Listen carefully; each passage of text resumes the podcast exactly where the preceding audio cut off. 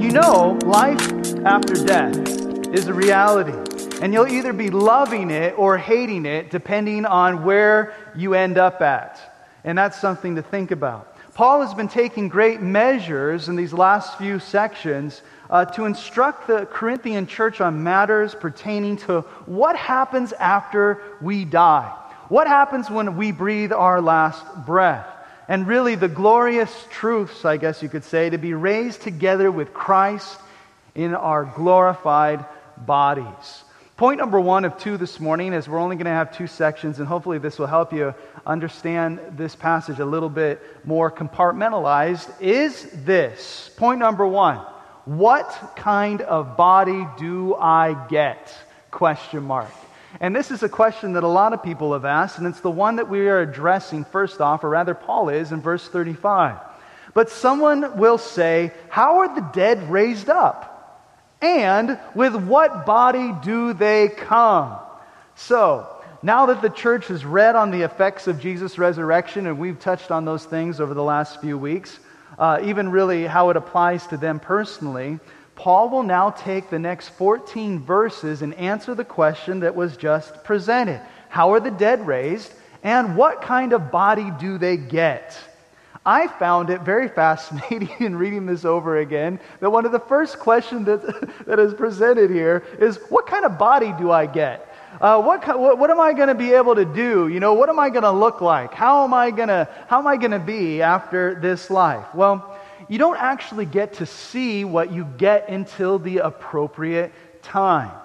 And all the blessings that will come from sowing to the Spirit in your life, the things that you've invested in that are pleasing to the Lord, those things are going to bear fruit eternally. You're going to be reaping ever, everlasting life. Now, once you die, the, the hold that your physical body has on you is broken.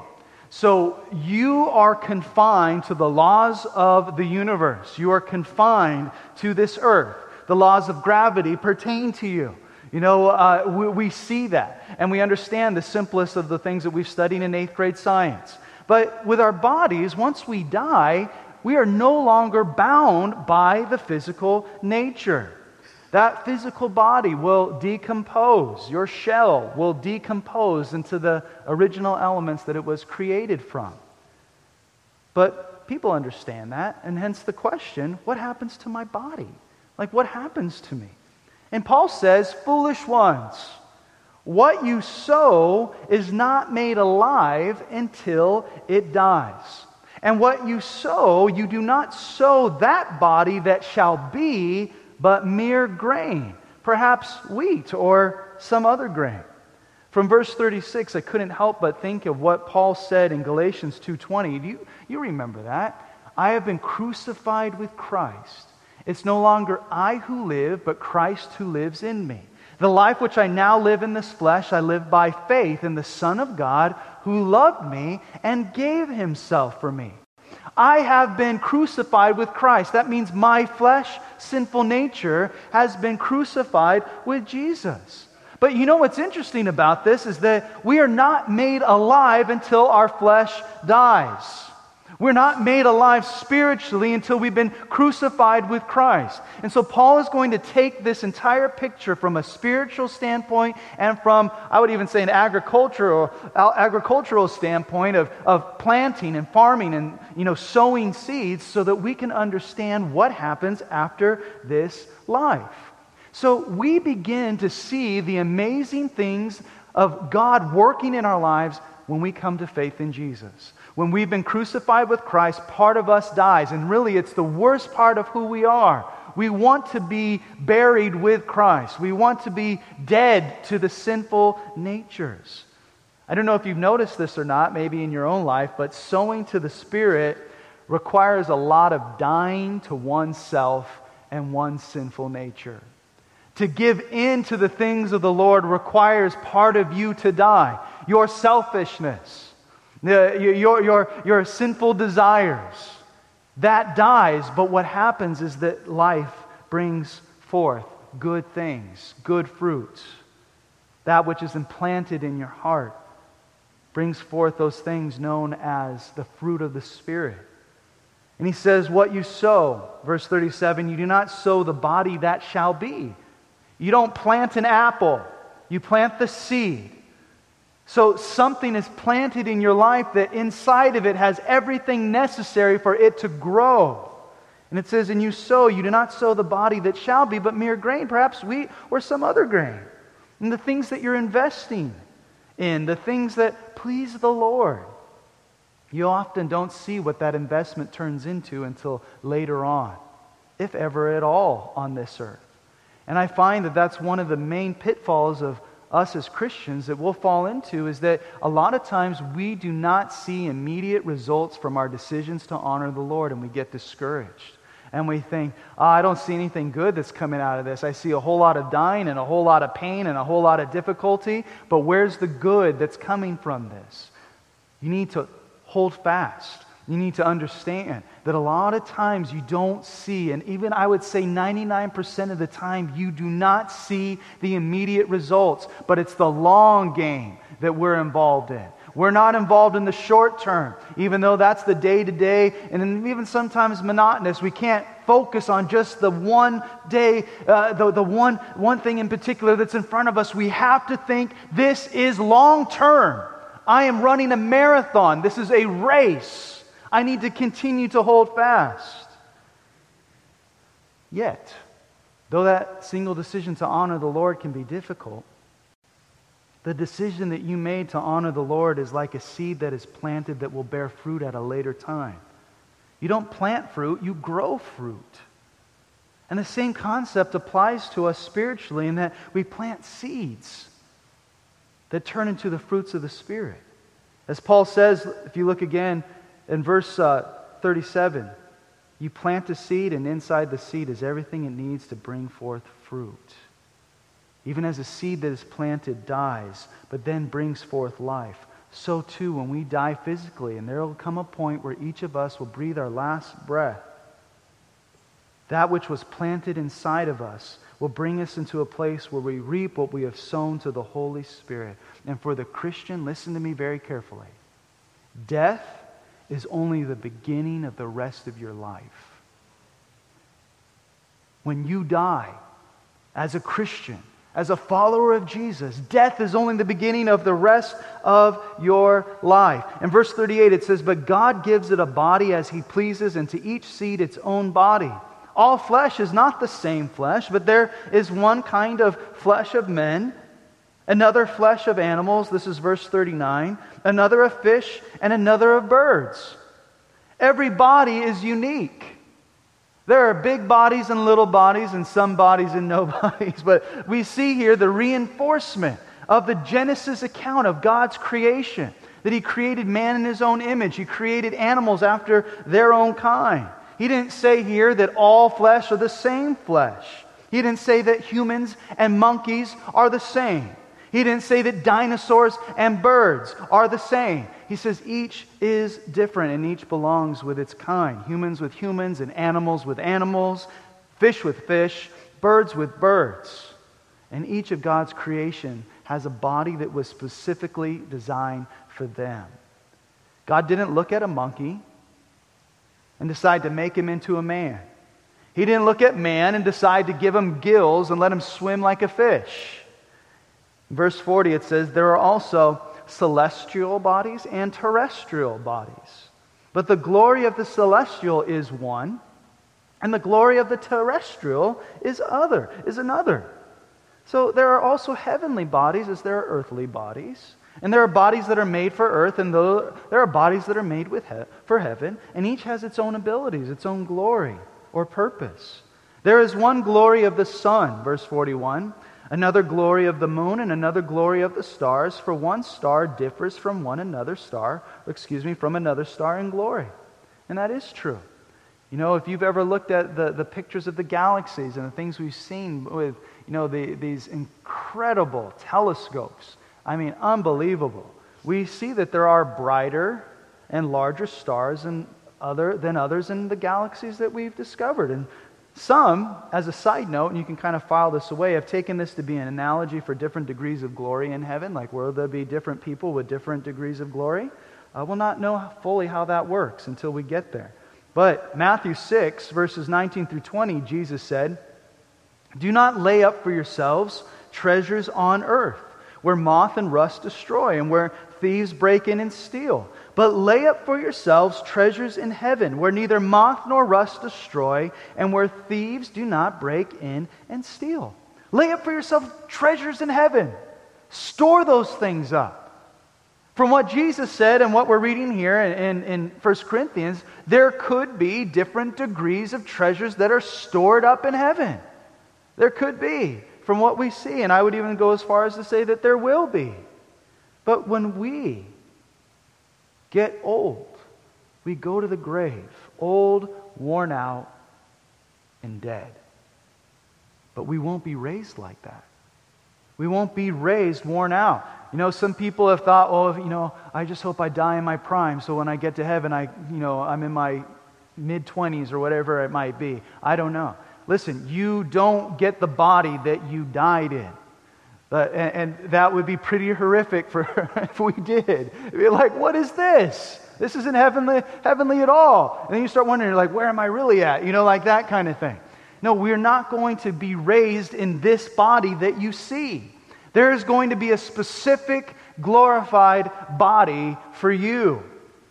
You're not going to be raised like that because there's nothing worse than a dead body, and there'll be nothing more amazing than the time when you're raised from the dead and given your glorified body. That's a cool thing. You know, for those of us that have uh, experienced pain and injuries and disease and, you know, disabilities or whatever it might be, to be free from those things, it's going to be a glorious thing. And he says, so also is, verse 42, the resurrection of the dead. The body is sown in corruption, it is raised in incorruption. It is sown in dishonor, it is raised in glory. It is sown in weakness, it is raised in power. It is sown a natural body, verse 44, it is raised a spiritual body. There is a natural body and there is a spiritual body. We were born and we will die with a corrupted body. It doesn't matter how fit you are, how healthy you eat, how much you exercise, the latest treatments that you get on your skin and your body or whatever it might be. We were born with corruption built into our lives because of sin. We were born in a body that was eventually going to wear out but we're going to be raised with an incorruptible one. Dishonor, it says here, is overcome by glory. Weakness will be raised in power. You will die in your natural body, but you will be raised in your spiritual body. And this is not the body that you have now. And let me repeat it this is not the body that you have now. And the older we get, the louder we cry, Hallelujah. Thank you, Lord. Some of you younger people might be here today saying, I'm in pretty good shape right now. Uh, you won't be forever. And that's just the way it goes. You will be given a fit for heaven body, even as our Lord and Savior Jesus Christ. Awesome. The heavenly man. So if you're wondering, what kind of body do I get? Well, that leads us to point number two this morning. It depends on what kind of man you are. Now, this is important for us because we can die in corruption, we can die apart from Jesus, we can die in our sins. And we're not going to be receiving the type of afterlife that we had hoped that we would have had. See, there is a heavenly man we know him as Jesus Christ. We know that we desire to have a heavenly body, a body that's free from the pain and free from the illnesses and free from death. So we need the heavenly body. We need the heavenly man. And this is what Paul goes into now in point number two, which is the heavenly man. It says, And so it is written, the first man, Adam, became a living being. The last Adam became a life giving spirit. Now, this phrase, the last Adam, is in reference to Jesus. And notice the differentiation between Adam here in verse 45, who became a living being, and Jesus, who is a life giving spirit. One, Adam in the Garden of Eden, had the ability to receive life. This last Adam, that we know as Jesus, had the ability to give life, the power to give life. In verse 46, it says, However, the spiritual is not first, but the natural, and then afterward the spiritual. The first man was of the earth, made of dust. That's Adam. The second man, Jesus, is the Lord from heaven, verse 48, and was, as was the man of dust, so also are those who are made of dust. And as is the heavenly man, so also are those who are heavenly. Verse 49 And as we have borne the image of the man of dust, we shall also bear the image of the heavenly man. So, as real as you are here today, in your physical body, bearing the image of the first man that was created, Adam, because of your faith in Jesus, you will too bear the image of the heavenly man in a spiritual body that is incorruptible. This is a promise for you from God's word because of your faith in Jesus. So, even as Adam gave us our physical bodies, and you might think, well, how in the world did Adam give me my physical body? You're a descendant. And that physical body was passed down to the children, which we all are. And we have physical bodies. So, even as Adam gave us our physical bodies, Jesus gives us our spiritual bodies. In verse 50, he says, Now this I say, brethren, that flesh and blood cannot inherit the kingdom of God, nor does corruption inherit incorruption. And this is why there's a need for the resurrection. Our earthly bodies cannot inherit the kingdom of God. We can't get there like this.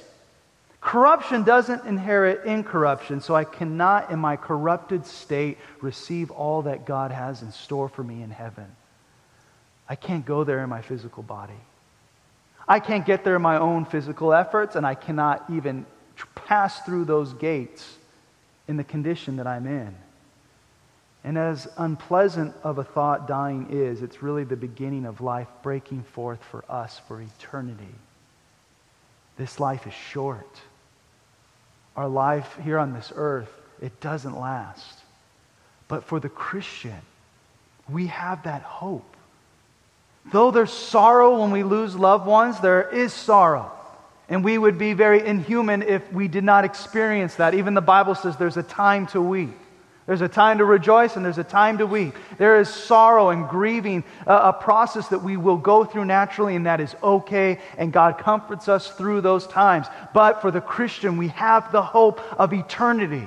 Our family members that are suffering or in pain, that are going to be with the Lord, are no longer going to be suffering in that condition any longer because that corruption is going to put on incorruption. And they'll be fully praising the Lord in the presence of God Almighty for eternity. And that is nothing. What we go through here is nothing compared to the glory that shall be revealed in our lives forever. Forever. In verse 51, he says, Behold, I tell you a mystery. We shall not all sleep, but we shall all be changed in a moment, in the twinkling of an eye, at the last trumpet.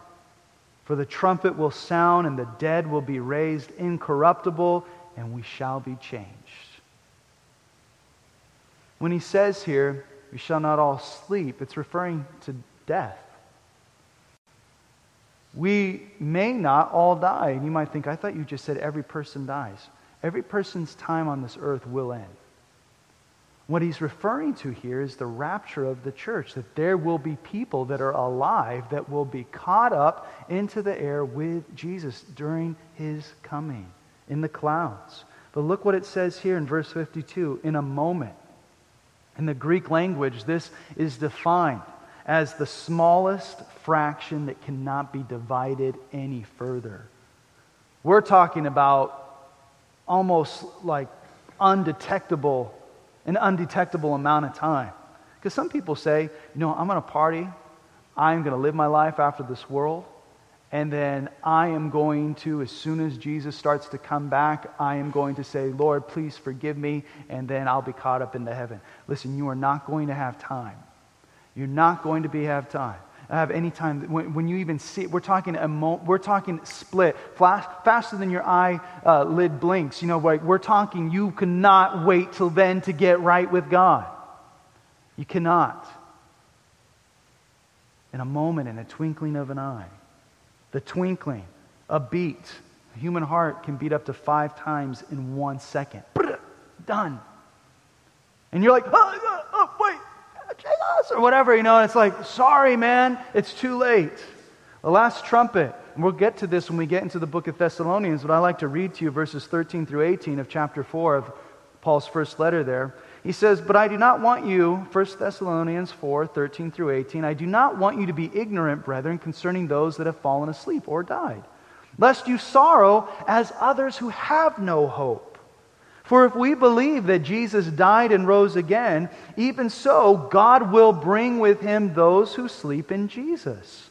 For this we say to you by the word of the Lord, that we who are alive, and remain until the coming of the Lord will by no means precede those who are asleep. Listen to what he says. Verse 16, 1 Thessalonians 4.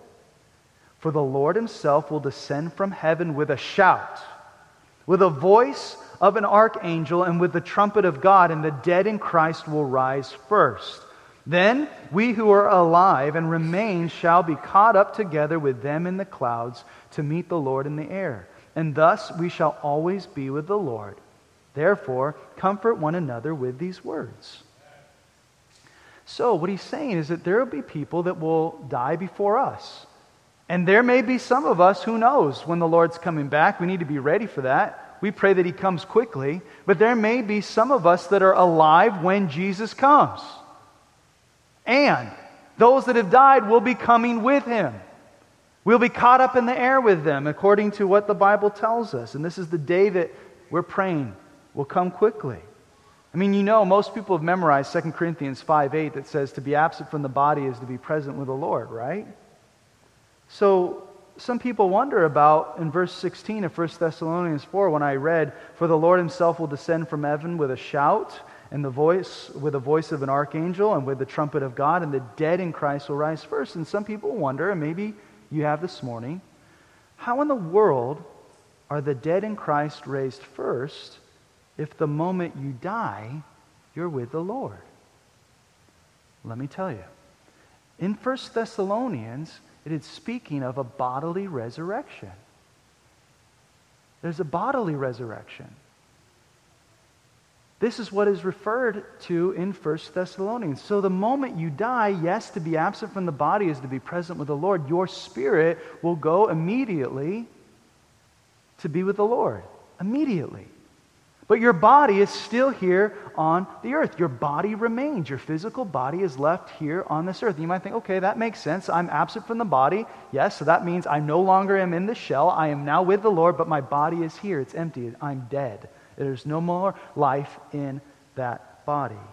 But when Jesus comes, the dead in Christ's bodies will be raised first. So there is a bodily resurrection that will take place. Now, some people have, and obviously this is personal preference, and I don't mean this to be uh, coming across as insensitive in regards to how you bury your loved ones. Uh, some people for a long time have really had a problem with, you know, cremation. Or what if, you know, my great uncle was in the Navy in World War II and, and he was lost at sea and his body was decomposed? Or, you know, what if it was swallowed by a whale? You know, you have no idea, like, what in the world could have happened to that body. You know, and so people would say, you know, they're lost, or, you know, that's why you have to, you know, have open caskets and bury them with their whole body and all that, otherwise they won't have a bodily resurrection. Let me just put your minds to rest. The God who created the body from the dust of the earth is completely capable of making sure the dead in Christ's body, wherever it may be and how decomposed it may be, or whatever it might be, is caught up and it's out of here. So the body is gone.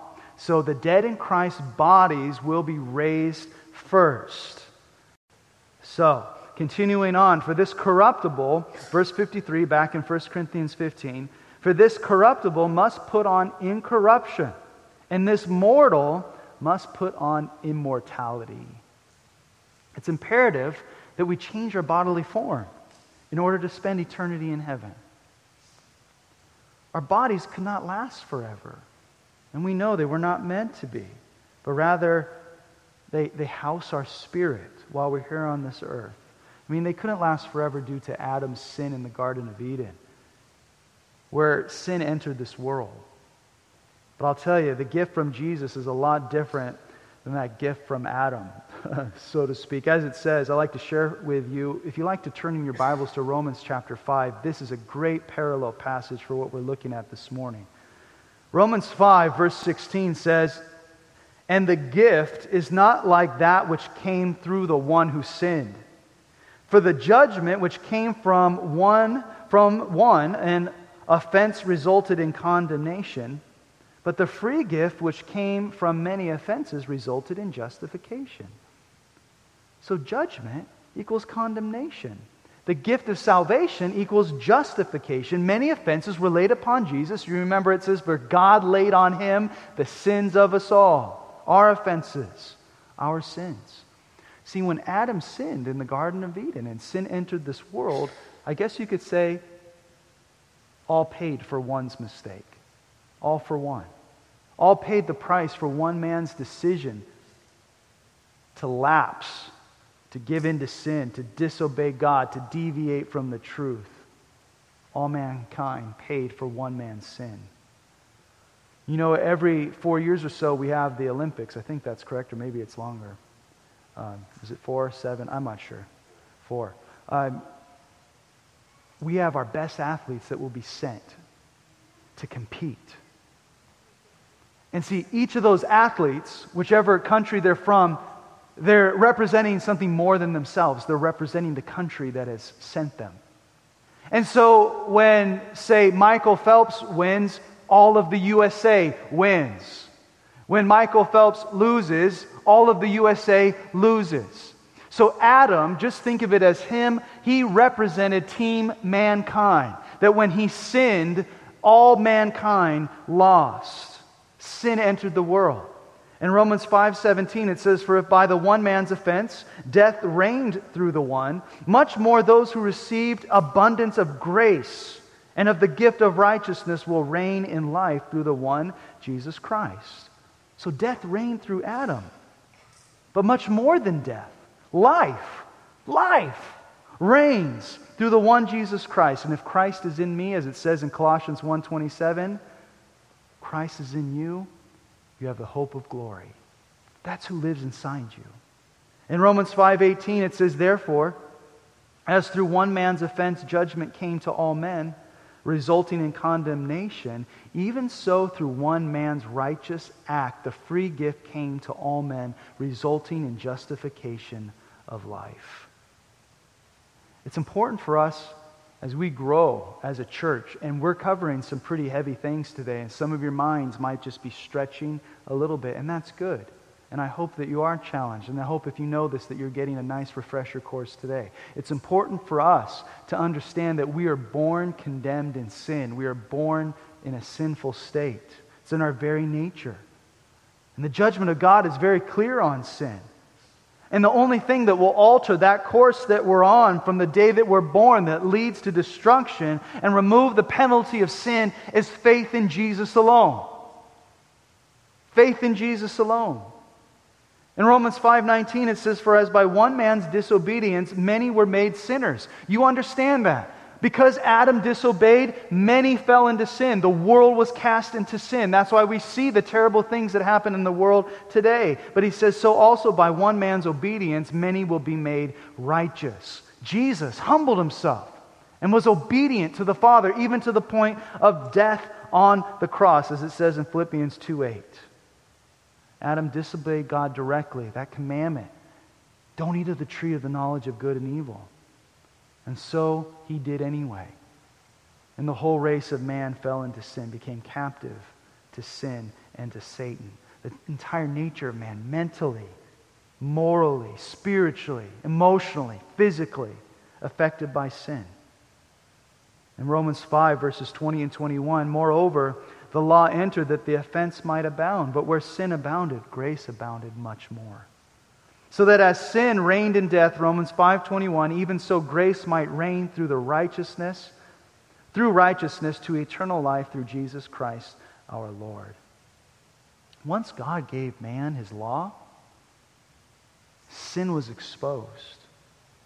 The fall of man abounded, it increased, it became abundant. So man was sinful by nature, and we understand that now and became increasingly guilty before God by their now awareness of breaking God's law. Because apart from God's law, I would say this is natural, this feels good, this is what everybody's doing, but now I have been exposed to what sin is and sin's effect on me and why I act certain ways and do certain things and desire, th- desire to do certain things is because of the sinful nature that lives inside of me. But in our lives, where sin abounds, God's grace abounds beyond the measure of of sin and overflows. This is for us. And because of this grace, because of this, God's grace reigns through the righteousness of Jesus Christ given to us, our hope of glory, eternal life through Jesus Christ our Lord. And so, though all paid for one man's mistake, we see the plan of God fulfilled. We see the plan of God fulfilled in the one Jesus Christ, that second Adam, paying for all of mankind's sin. So, though Adam lost and all team mankind lost, Jesus won. He won, making it possible for mankind to beat death and to have victory over sin. This is the hope that we have. We have that hope. And so, by Jesus' righteousness, which was given to you because of your faith in Him, the righteousness you now possess enables you to rule over death. And back in 1 Corinthians chapter 15, verse 54, it says, So when this corruptible body has put on incorruption, and this mortal has put on immortality, then shall be brought to pass the saying that is written Death is swallowed up in victory. O death, where is your sting, O Hades? Where is your victory? That is fulfilled when we die. We find that it's the beginning of our life, and that seed that was planted in us, that life that was given to us, will bring forth eternal life. And the sting of death, it says in verse 56, is sin, and the strength of sin is the law. And so that we're all on the same page and understand what exactly is being said here. Sin brings forth death, and sin is exposed by God's laws. So man stands, and this is according to verse 56, the strength of sin is the law. You might be wondering, how does that work? Man stands ever so guilty before God because of their sin, and their sin leads to death and death is a result of disobedience to the Lord. And the strength of sin is the law means this that the moment that sin was exposed for what it is, it showed what sin really was in the life of man and the power it had to consume and to destroy. So, this pointed out sin the law pointed out the power of sin. That you couldn't conquer it in your own strength. That you couldn't be a good enough person to get to heaven. The law showed you how far, it showed me how far we have fallen from the glory of God. So, the law pointed out sin, but more importantly, it pointed out our need for a Savior. And that's what the law does. It was meant to be a tutor, something to show us hey, This is what sin is. Sin leads to death. Sin is what's consuming you. This is why you look like that and live like that and act like that and talk like that. That's what sin is. And if you continue down that path, you will be consumed and destroyed and spend eternity away from God. So, you need the Savior. And so, because of what Jesus did in our lives,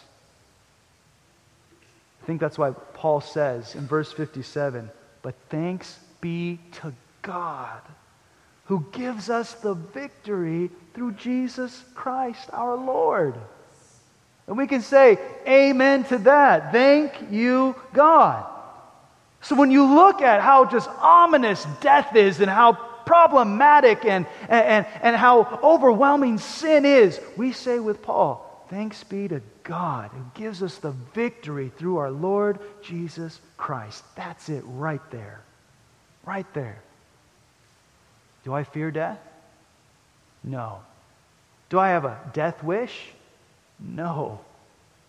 The life I live here, I want to live for the glory of God, and I want to live for, you know, my family, for my city, for my country, for my world to know more about Jesus. My life is short here, and I want to maximize it.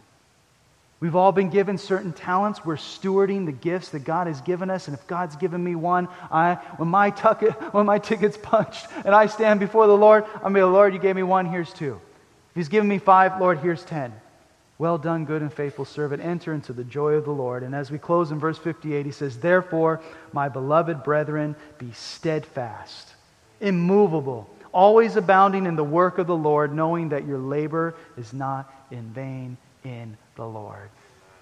It's not in vain because he's not in the grave. And he's not in the grave because he's risen. And the same power that raised Jesus from the dead is the same power that's going to raise you. And your corruption will put on incorruption. Your mortality will put on immortality. And we say, Thanks be to the Lord. Let's pray. Father, we thank you, Lord, for your word. We thank you, Lord, for this time where we can just come and study and be here with you and receive from you and be encouraged, Lord. Lord, we know that it's appointed for all of us to be born and to die, and there will be a time where we all breathe our last breath, but we thank you, Lord, that you have given us the victory.